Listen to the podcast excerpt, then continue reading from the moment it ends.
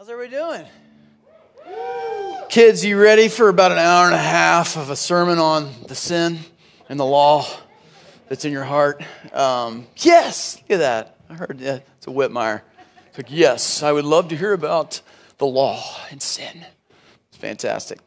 Man, I tell you what, I, I've loved this series. If you got your Bible, turn with me in Matthew chapter 5. We're going to be in several passages today. We're in our reverb series, uh, and we've talked about this this idea of reverberation or what it, what it means to reverberate as the church, which is extend, which is to repeat um, what God has done in us. And there's a passage in Matthew chapter 5 that, man, I feel like it, it is a reverb passage, but it will kick us off today in a direction that you um, might not suspect, but is one that is absolutely essential when we, if we want to reverberate the light of Christ out in the world.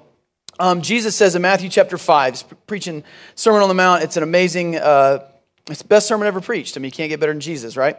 Um, he says in uh, verse 14, he says, You are the light of the world. A town on a hill cannot be hidden. Neither do people light a lamp or put it under a bowl. Instead, they put it on its stand, and it gives light to everyone in the house. That's what you would do with a lamp. In the same way, let your light shine before others, that they may see your good deeds and give glory to your Father in heaven. That's reverberation. That's taking uh, our identity, uh, what, what Christ has done inside of us, that people would see it, that it wouldn't be something that we would hide and just blend in, that in, for the right reasons that we would, we would stick out, that we would reverberate.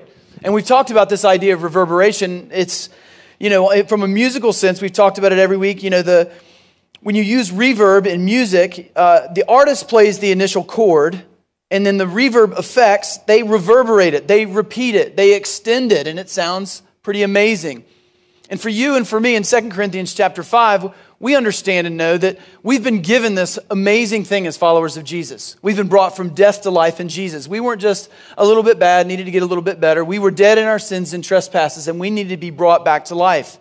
And for us that follow Jesus, now that we are back to life, we get the opportunity, it says in 2 Corinthians, not that we have to carry, but that we can't help but carry the ministry of reconciliation. This same amazing news that Jesus saves and nothing else does, but he's come to rescue and redeem even the ones that are walking away that are rebellious. Amazing news. That's reverberation. We don't we didn't bring redemption. We didn't save ourselves. We didn't do anything to save ourselves. Dead, dead people can't save themselves. Jesus plays the song of redemption, but we get to repeat it. And that's what's happened in history, right? We've talked about that's a great definition of reverb. Something happened in history that still reverberates today. The cross of Jesus Christ, his death, burial, and resurrection, the scandalous idea of grace, sins past, present, and future, annihilated by what Christ did on the cross. And now I stand approved of by the King. That message has reverberated on the lips and praises of people for over 2,000 years. It has crossed geography and it has crossed the span of time all the way into this room. That's reverberation. But we, as the followers of Jesus, are called to continue reverberating. So when I look at this passage, when I look at Matthew chapter 5, there's one thing that stands out to me. Because I, I think in some ways we can have a, a fractured view of good deeds it says in 16, it says, In the same way, let your light shine before others. I should shine before others that they might see my good deeds and that they would give glory to my Father in heaven, that they would, they would see and worship the same God that I worship. They would realize that He is the one true God because of my good deeds. Now, when I, when I hear the word good deeds, I don't know about you, maybe it's the way I grew up, I always think about the law. And today we're going to talk about the law and how the law is woven into the story of the gospel. Sometimes we separate the law and put it in the past. But the law is essential for us in understanding the gospel of Jesus Christ. And a misunderstanding, a broken view of the law and its, its usefulness in our lives and the way that it operates, will, we, we, will, we will not reverberate if we have a broken view of the law. It's interesting, uh, a few weeks ago, I was out surfing with my son Abe and uh, having a good old time. This couple paddled out and I'd seen this couple before, talked to them before, uh, particularly the wife. A couple years ago, she asked me some questions about religion. People would just find out that I'm a pastor, and all of a sudden they'll have the deep theological or philosophical question that's very ambiguous and weird, and they'll come paddle up to me and say, Hey, we were talking over there. Answer this question for me. I'm like, I have no idea. I'm not that smart. And so she had asked me one of those questions, and she paddles up to me this particular day, and she says, It's crazy that I'm seeing you. And I said, Well, why is that? She said, I've had two people this week have talked to me very directly about Jesus. And I know you, you're, you're a Jesus dude.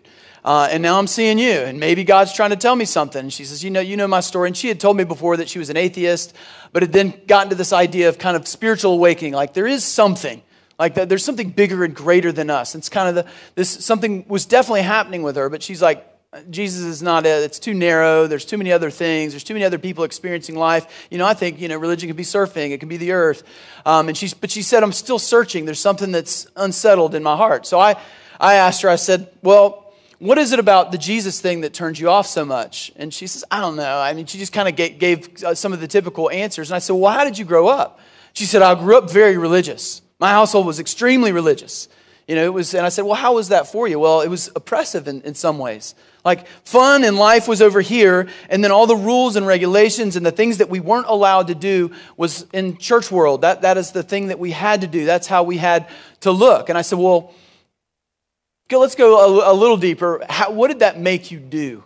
And she said, we all hid me and my brothers and sisters, we still did the fun stuff. We just didn't let anybody know we were doing it. We hid from our parents. We did it, but we, we on the outside, we went to youth group. We did all the nice stuff, but uh, uh, behind the scenes, we did all the things that we weren't supposed to do. And she said, in fact, my parents did too. If anybody would have seen inside the walls of my house, they would not have thought of us as quote unquote Christian. And she said, So when, as soon as I had the opportunity to walk away from faith, I did. I mean, I just couldn't. I, I the, the, idea of putting on a show for everyone and then on that, the other side of the fence, looking how you want, or doing the things that everybody else was doing anyway and acting like you were better than everybody else, she knew, she said, I knew that wasn't right. So I left the church. If this is what Jesus is about, if this is what church is about, if this is what religion's about, I don't want any of it. And it's interesting, if we're talking about reverberation, and how to carry the gospel to people in such a way that they actually open their eyes, that they see the light, that they see the good deeds, that they see who we are, they see a better life, they see that Jesus saves and nothing else does, and they decide to become worshipers of Jesus too. Then the one the thing that we don't want to put on the outside is hypocrisy. It's interesting, Mahatma Gandhi, Gandhi says this, and I, I don't disagree with him. He says, I like your Christ, I do not like your Christians. Your Christians are so unlike your Christ. And I think that can be very true. And part of that, what we don't know, I think sometimes we think about all that. What are the things that, that, that people hate about Christianity? At the top of the list, if you Google it or you do some research and look and, and find there's been tons of surveys done, like, why don't you like church? Because people want to know. Pastors want to know. Why do people not want to come? Why do people not want to be you know, attached to this thing called Christianity? What is the thing that makes us not liked. Not that people don't like us, but there's a, there's a whole swath of people that are not walking down the path of Christianity and they don't want to have anything to do with it. And at the top of the list, anybody can give me a guess what the top of the list of why people don't like Christians? Anybody? Hypocrisy popped right out. It's at the top of the list. Hypocrisy and its second cousin, judgment. Both of those things, they sit together, and that's why people don't like Christians. Because they feel like we believe that we are the city on a hill is something like we've put ourselves up on a hill. We've put a veneer on the outside that everybody can see. They can see our good deeds. They can see all the good things that we've done. They can see the mission trips. They can see all the things that we do in church. We serve in church. We, we, we do all this wonderful stuff. We don't do the bad stuff. We don't go dancing. We don't drink. We don't smoke. We don't do all these things. But we do all the good things, and you are all bad. Down here at the bottom of the hill, you're down. We're up on the high hill, and we're shining our bright light so that you can see our good deeds and give glory to our Father in heaven. You think that's the context of the passage? Absolutely not. But that is the picture that can go out to the world. Do you think that reverberates? No. That's hypocrisy. That's judgment.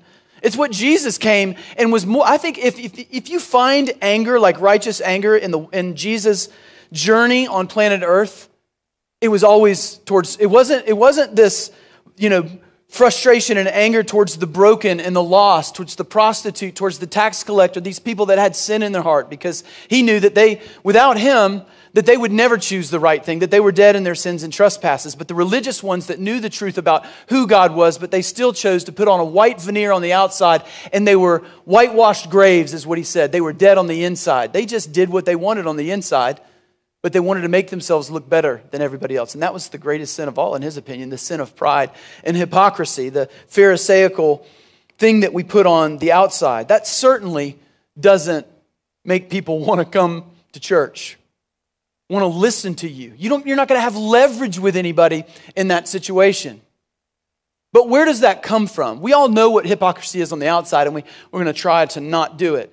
But it comes from a broken view of the law. And there's a couple of broken views of the law I want to look at today. And then we'll, we'll talk about how does that all work together? How is the law, when it's looked at correctly, how is it woven into the gospel in such a way that it will reverberate?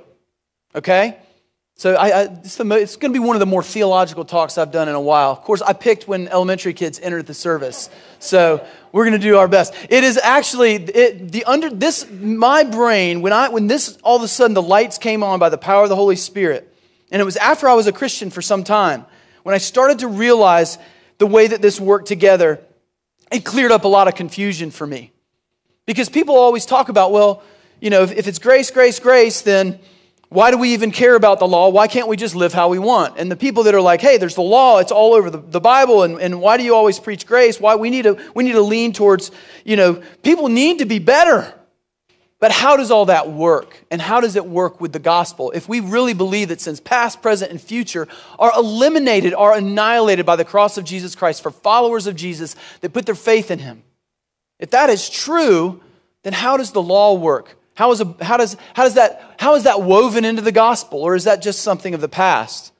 So, the first problem that I want to uproot, and it's done so beautifully in Scripture in so many different places, but the Apostle Paul does it um, here in Galatians chapter 2. So, if you got your Bible, we're going to be moving around. Like I said, we'll be in Galatians, we'll be in Romans, we'll be in the Psalms.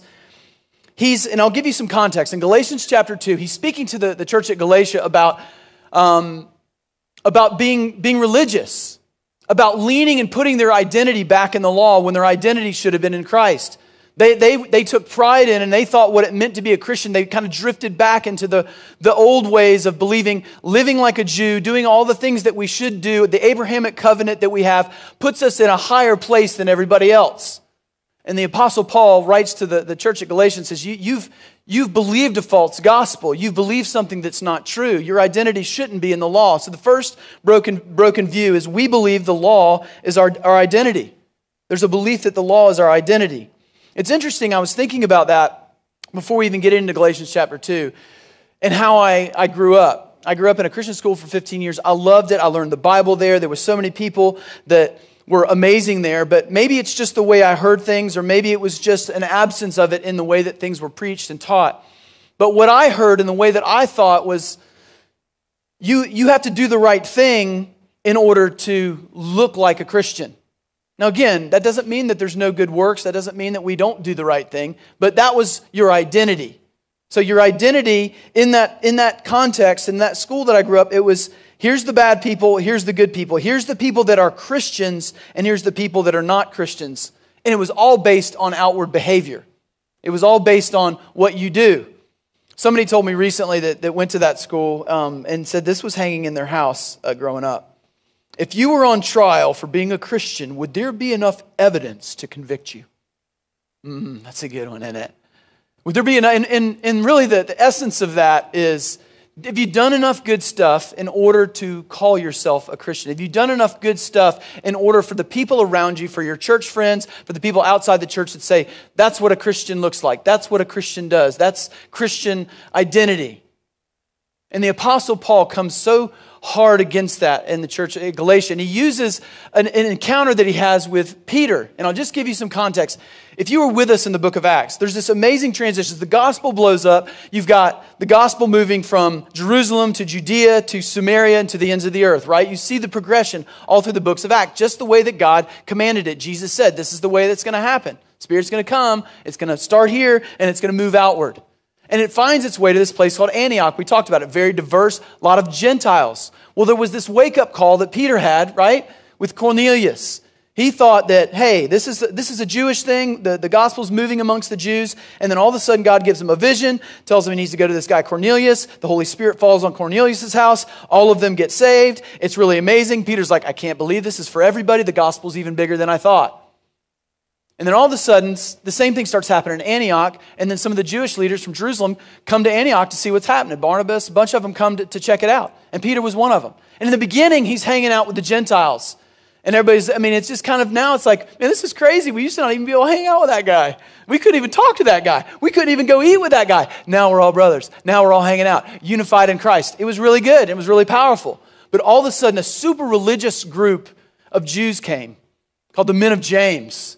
They came, and all of a sudden, Peter changed his tune. And this is what happens.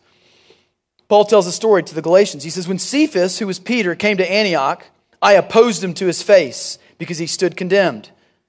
For before certain men came, uh, certain men came from James, he used which are just like the super group of uh, Jewish people. Just think Jewish and really Jewish, like in terms of obeying the law. He, they used to eat, he used to eat with the Gentiles before these guys came. But when they arrived, he began to draw back and separate himself from the Gentiles because he was afraid of those who belonged to the circumcision group. He was afraid of those who were the law abiders that had just showed up, these people that were still thinking the law was their identity, and they operated that way, and they thought they were better than all of the Gentiles.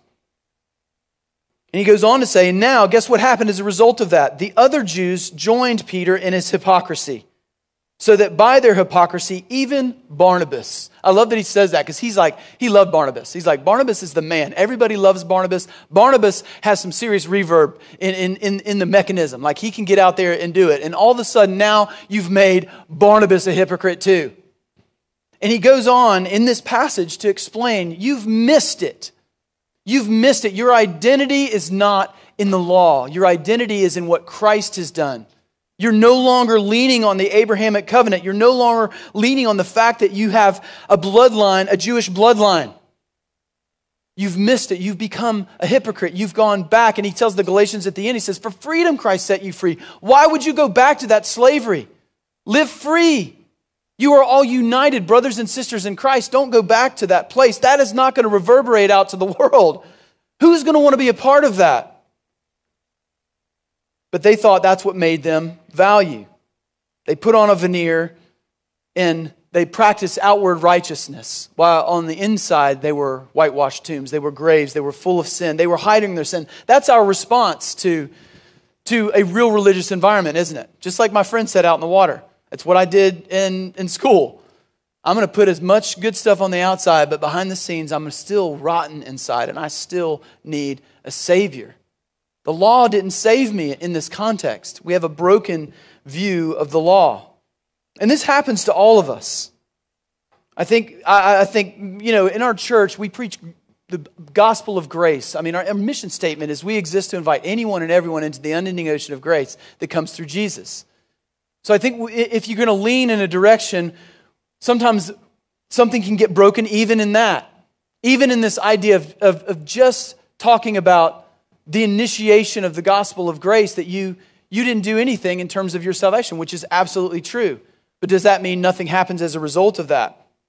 But all of us, I think, can come under this idea of identifying with the good things that we do, the padding of the resume. I do it. Like, I'll, I'll drift back into slavery and identity in the law. And it's in subtle ways. It's not like I'm going back and looking at Leviticus and going, man, I need to just cut the corners of my beard square because that's what the law says. Uh, but sometimes I'll, I'll, be at somebody's house and I'm like, they're reading Bonhoeffer. I should read Bonhoeffer, you know?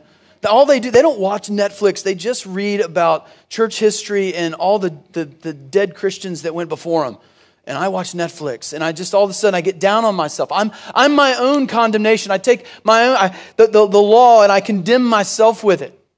And I say, man, I got to get better. I got to, man, I got to start reading more stuff. I got to, you know, dive into some Spurgeon sermons. I got to, you know, that guy audits seminary classes. He fasts. He, he talks to me all the time about fasting and praying and, and how God's working through that. I'm like, do I fast? Do I pray? I mean, I fast sometimes to lose weight just the beginning of the day. And then at the end of the day, I eat just hoping, you know, I didn't eat all day today because I'm crazy and then it doesn't work. But I don't do it for religious reasons.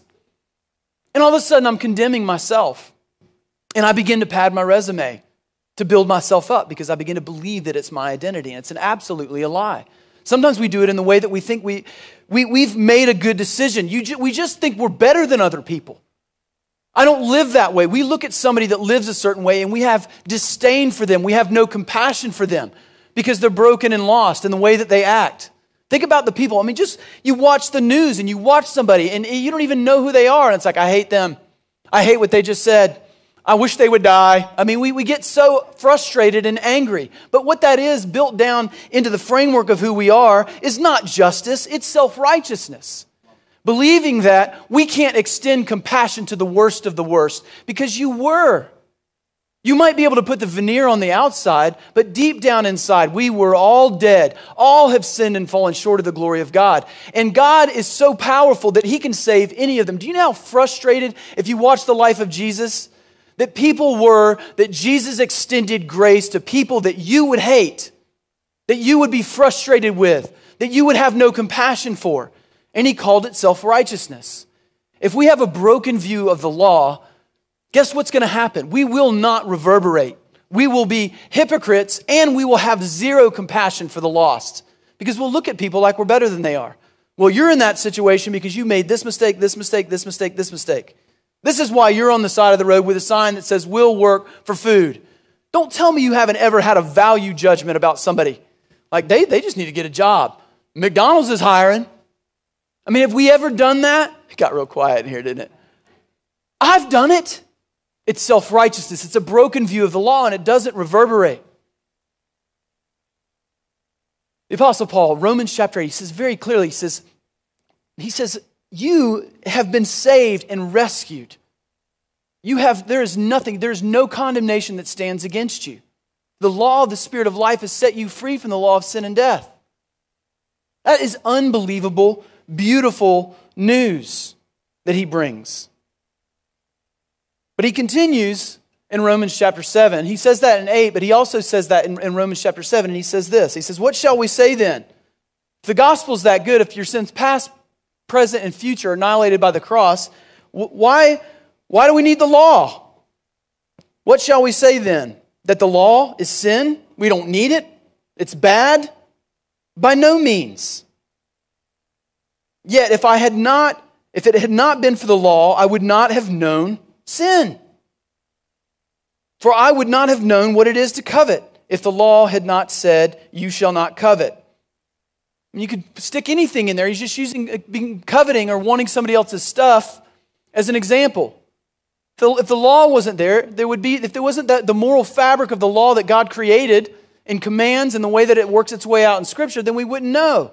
I wouldn't know, like telling a lie, even a small one, I wouldn't know that it was bad unless there was a law or a command that told me that it was there. He's saying the law has value. We don't throw away the law. Yes, since past, present, and future annihilated by the cross of Jesus Christ, but the law is valuable. But it can't save you. It cannot rescue you. There's no con- you are no longer condemned by the law, it says in Romans chapter 8. You've been set free from the penalty of sin, which, you, which the law convicted you. You've been set free. So it can't save you, but the law is useful. I've heard it said like this, and what the Apostle Paul's saying is it shows us, it's the thing that lets us know, oh, I don't measure up, and I need a Savior. I need Jesus. Because I do covet, I do lie, I do get angry, I do wish people were dead sometimes, deep down in the recesses of where I never want to tell anybody, but it's there. It lets me know that I need Jesus. I've heard the example of an MRI. Dan Trifoletti is a cancer doctor, and he would love this illustration and probably correct it. But an MRI will show you things, right? It's very useful and powerful in medicine. I mean, without it, like if somebody comes in and says, Man, I got some things going on, I don't know what it is, I'm feeling this, feeling that, they might say, Well, we're going to give you an MRI and see what's up. And then all of a sudden, they do an MRI of a certain part of your body, and all of a sudden, they're like, You have, unfortunately, you have stomach cancer or you've got cancer of the liver, or you've got this, you've got this tumor that's over here, but thank goodness that we saw it. It's, it's important that we see it. But guess what? I don't care how many MRIs you take, I don't care how many times you apply the MRI to the process, it is not going to fix the problem. What we need is a healer. But that doesn't mean we throw away the law because I need to understand that I'm broken and I need Jesus. So that begins to correct the view and the broken view that we have of the law. It's not our identity, but it certainly shows us our sin. It certainly says, says by no means would we call the law sin. It's from God. If it hadn't been for the law, we wouldn't know that we needed a Savior. That's, that's our first broken view. We don't want the law to be our identity, but we also don't want to throw out the law. Problem two is we believe the law has no value. We believe the law has no value. In other words, we see the law has no bearing in our lives because of an idea of grace, not the transformation of grace inside of us. We see the, listen to me, we see the law has no value because of a concept of grace rather than the transformation that comes from grace. You picking up what I'm laying down? The concept of grace will lead you to something I think people will often call Christian liberty. I don't know if anybody's ever heard that term or, or wrap their, their heart around the idea of Christian liberty or Christian freedom. And you might think, well, I would never. And, and what that basically says is, okay, my sins past, present, and future are annihilated by the cross of Jesus Christ. I mean, kids that are in here, think about this. Like, think about, you can, I can do anything and my parents will never punish me. Like, I get to live there. I never have to pay for anything. I never have to do anything. I can do what I want. I can steal stuff. I can lie. I can act how I want. I can have friends over when I want, even if they don't want me to, because I can do what I want anytime that I want to. Because I'm, it's completely paid for. Like, it's, it's, all, it's all done. No more punishment coming my way. Sins past, present, and future annihilated by the cross of Jesus Christ. If that's the case, and this is the, the idea of Christian liberty, I should be able to do what I want. That's called licentiousness. I have license to do what I want. I've pulled my ticket. I'm covered. I got the righteousness of Christ on me. I can go live how I want. I can do what I want. You know what I'm saying? Like I can just haul off and do a whopper. It's just covered. Whoop. Right? Now, the truth in that is yes, your sin is covered. Your sin's past, present, and future. That is scandalous to think about. But if grace has really happened, if it's really working in and through you and me, then it does something to us. It's a spiritual transformation. It's not this concept of grace, like extending grace and then I get to do what I want. No, grace has transformed you. This death to life has transformed you. It's changed you. The Apostle Paul says in Romans chapter 5, listen to this, and he makes this beautiful transition. In verse 20, he says, The law was brought in so the, tre- the trespass might increase. And that sounds real complicated. Basically, he's saying, because the law is there, we can see our sin. Again, it's the MRI, right? You know, the law's brought in, so the trespass increases. We know just how bad and how dark and how lost we really are. But the good news is, where sin increased, grace increased all the more. And, that just means there's nothing that our God can't do. There's no one that's too lost. There's no sin too great that the cross of Jesus Christ didn't finish that Jesus didn't complete his mission on there. Jesus paid it all. That's what he's saying. He's saying there's, there's nothing that's going to over, overwhelm, there's no sin that's going to overwhelm the cross of Jesus Christ and the grace that came as a result of that. So that, and he goes on, so that just as sin reigned in death, so grace might reign through righteousness to bring eternal life through Jesus Christ our Lord. So sin reigned in death, we had no shot, and all of a sudden, grace comes not by our hand, but by Jesus Christ our Lord. He brought the eternal life. His righteousness is what we carry. Now, if the Apostle Paul had stopped there, then we might go, that's, that's crazy. So I can just do what I want. And, you know, why, why, don't, we, why don't we just sin and then it's going to it's gonna make just what Jesus did all the more great because it's going to cover even my big boo boos. But he goes on turns the corner in Romans chapter 6. He says, Well, what shall we say then? Shall, and he just says it straight up Shall we go on sinning so that grace may increase? Should we just keep on doing it and just watch the glory of God and our, you know, covering of our sin? And what does he say? By no means. We are those who have died to sin. How can we live in it any longer? He's saying there's been a spiritual transformation. It's why I always say the epistles are structured this way. You've got three chapters in Ephesians that lead us to the cross and show us exactly how powerful and, and how weighty it was what God did for you and what you've received. This spiritual deposit of the Holy Spirit and how it's changed you. You've gone from death to life. And then what's the transition? in Colossians chapter 3, since you've been raised with Christ. He's not saying you better do these things. Since you've been raised with Christ, your identity is different. Your, your identity is not here down on the earth. Your identity is on Christ. Your identity, you are part of a new kingdom, a new citizenship. And then he goes on in Colossians chapter 3 and says, How do we live our lives? What do our marriages look like? What does it look like to do this in the world? We're not going to do it the way that the world does it because that's not our identity. We don't want to walk back into the slavery that the world has. We want to stand and live in the freedom that Christ has given us. So we live differently. There's a spiritual transformation. So we don't just haul off and you, our desire will not let us do that. Something miraculous is, has happened to us. How we live matters. There's a guy, uh, he's, he's a Scottish preacher from the 1700s. I guess I felt guilty and needed to uh, pad my resume a little bit and started reading some dead guys.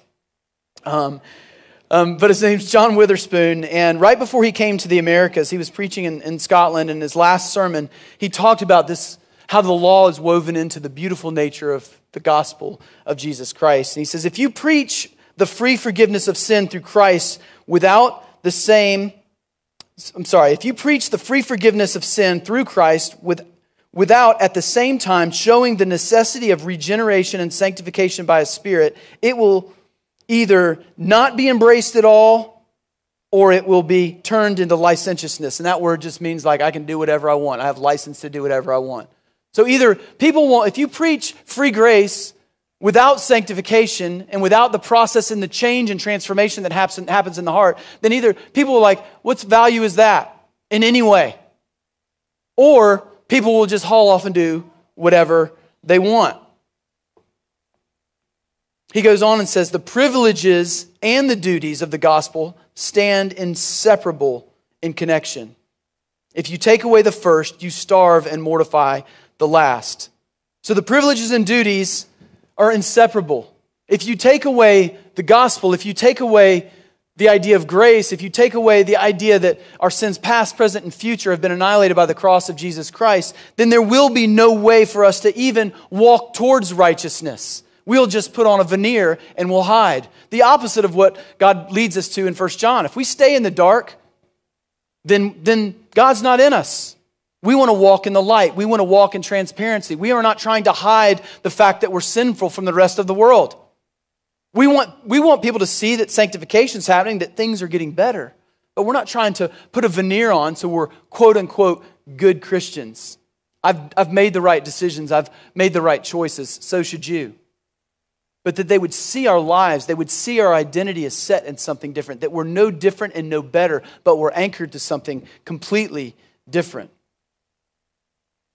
I remember uh, years ago, actually, we had just started the church, and uh, somebody had asked to meet with me and Beth, and she was really upset about something.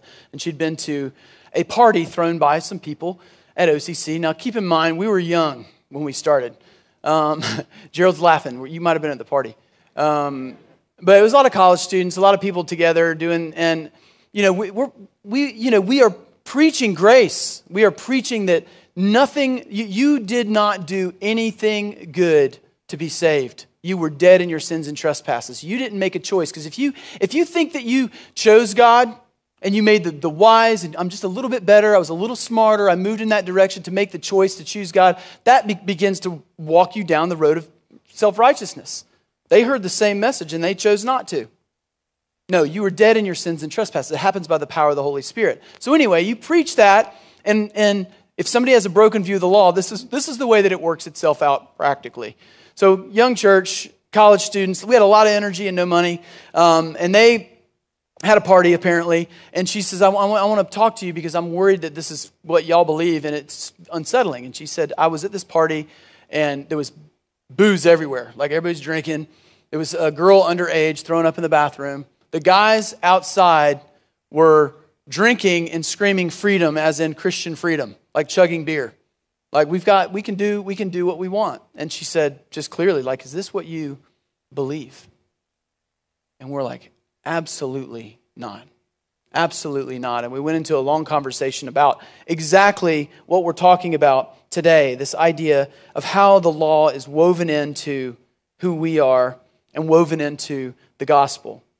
So there's two problems, right? You've got the identity problem, like identifying in the law and being better than anybody else. And then you've got the problem of thinking that the law is useless when we know it's useful to, to give us a picture and illuminate our sin, but it's useful for another reason as well. And I want to illustrate it this way. I was thinking about how is the law woven into the gospel? Like the, the journey of, of our stories of faith. And if you've become a Christian, it, it goes something like this. And I'll give you these five things. I know I don't have anything on the screen, and we'll fix that for the next crew that comes in. You're the guys that get, get nothing. Uh, and it's all my fault because I came up with these late in the game. But how does this work? So, how does the, the law woven into the gospel the way that it should be reverberate to the rest of the world? Well, you got these five things. One, we were lost. And you could probably remember these, kids. We were lost. We were found, and I'll go back through them. We are free. We can see. Now they can see. Let me say them again. We were lost. We were found. We are free. We can see. Now they can see. This is how it reverberates, and I'll go through each one of them. We were lost. The law reveals my sin. We were lost, and all of a sudden I realized that I'm broken and I need a Savior. I realized that I'm lost and wandering and I need to come home. I realize that I'm lost. The, the law does a very good job of showing us that we're sinful. It starts that way. Our salvation has to start in the place of understanding that all of sin, including me, and fallen short of the glory of God. And I have no shot outside of that. It's not about, ah, I found my way in church. i I've never really been that bad. It's the way that it operates and the way that it works. We were found. All of a sudden, we realize there's a Savior. He's come and done everything. He, he never gave up on me. He loves me. He came to rescue me. Jesus was sent to save me. He bled out. I'm broken and I'm sinful. I had no shot, but now I understand that I'm loved. His kindness has led me to repentance. So I was lost. Now I'm found. What's the result of that? We are free. We are free from the penalty of sin. All of a sudden, we are free from the roads that we were headed down. We were free from creating identity through the world, like trying to figure out how am I going to have identity in the world? How are people going to like me in the world? How am I going to be of value in the world? How am I going to get pleasure out of the world? How am I going to live my life? We were free from navel gazing, looking at ourselves and worried about ourselves. Now we've been taken care of because of the cross of Jesus Christ, and we can lift our eyes. We've been talking about that. We were lost, we were found, we are free. Now we can see. Our eyes have been opened the spirit of truth and revelation that we see in Ephesians chapter 1, that the eyes of our heart have been opened and now we can see a different way. Now, this is the power of the gospel. Because before, you were always going to choose death. We can now see something different. We can see a different pathway. We can see a different road. The law not only is an MRI, but it illuminates a path, a better way of living, a better way to live life. It's not just the MRI that shows us our sin, but after we've, we've become Christians, the law leads us down another road and another path. David says this in Psalms. I love it. He says in Psalm 119, 97, he says, uh, And who would think about the law this way? But it really is this way. Oh, how I love your law. I meditate it, I meditate on it all day long. I know you do too. In 127, he says, Because I love your commands more than gold, more than pure gold. 105, he says, Your word is a lamp for my feet and a light unto my path. The law is so good because it leads us into righteousness, it leads us to a better choice in life. And I'll give you an example. For you young kids, you might not be here yet, but for the teenagers on the stream, the ones that will be in the second service, this is probably a good example. When you're young, there's those moments in life, once you're a believer, and there's the thing that you want to do, your flesh wants to do, and then there's the right thing to do that the Holy Spirit's leading you away from it. You know what I'm talking about? Like the car pulls up, the solo cups are rolling, the bass is thumping, and you're like, I do want to go there with all those people, especially her. She's fantastic. And you, your, your brain is going in that direction, but the Holy Spirit's going, there's another way. And I'm telling you, that is the way of death. That is the way you will wake up and your life will look different and you will regret what you've done and where you've gone. I promise you. And the Holy Spirit's leading you down the, the path of righteousness that didn't even exist before because without God, why would you even choose the lighted path, the lamp into your feet that leads you away from a situation like that? I'm going to live for myself. But now, because of the gospel, we can still sin as a believer. But now, where we didn't have a choice before, we'd walk into death. Now we have a better choice. We have a better way to choose. Have you ever woken up in the morning after allowing the Holy Spirit to, to, to lead you and you were going to go to the thing, you were going to hang out with that girl or that guy, you were going to do these things, or you were going to go down this road with somebody at work, or you were going to do these things, but you listened to the Holy Spirit and you walked, you, you saw the law, you saw his commands as good and sweeter than honey as David's, and said, I'm going to do this. And you wake up in the morning and you say, I dodged a bullet. Thank you, Jesus.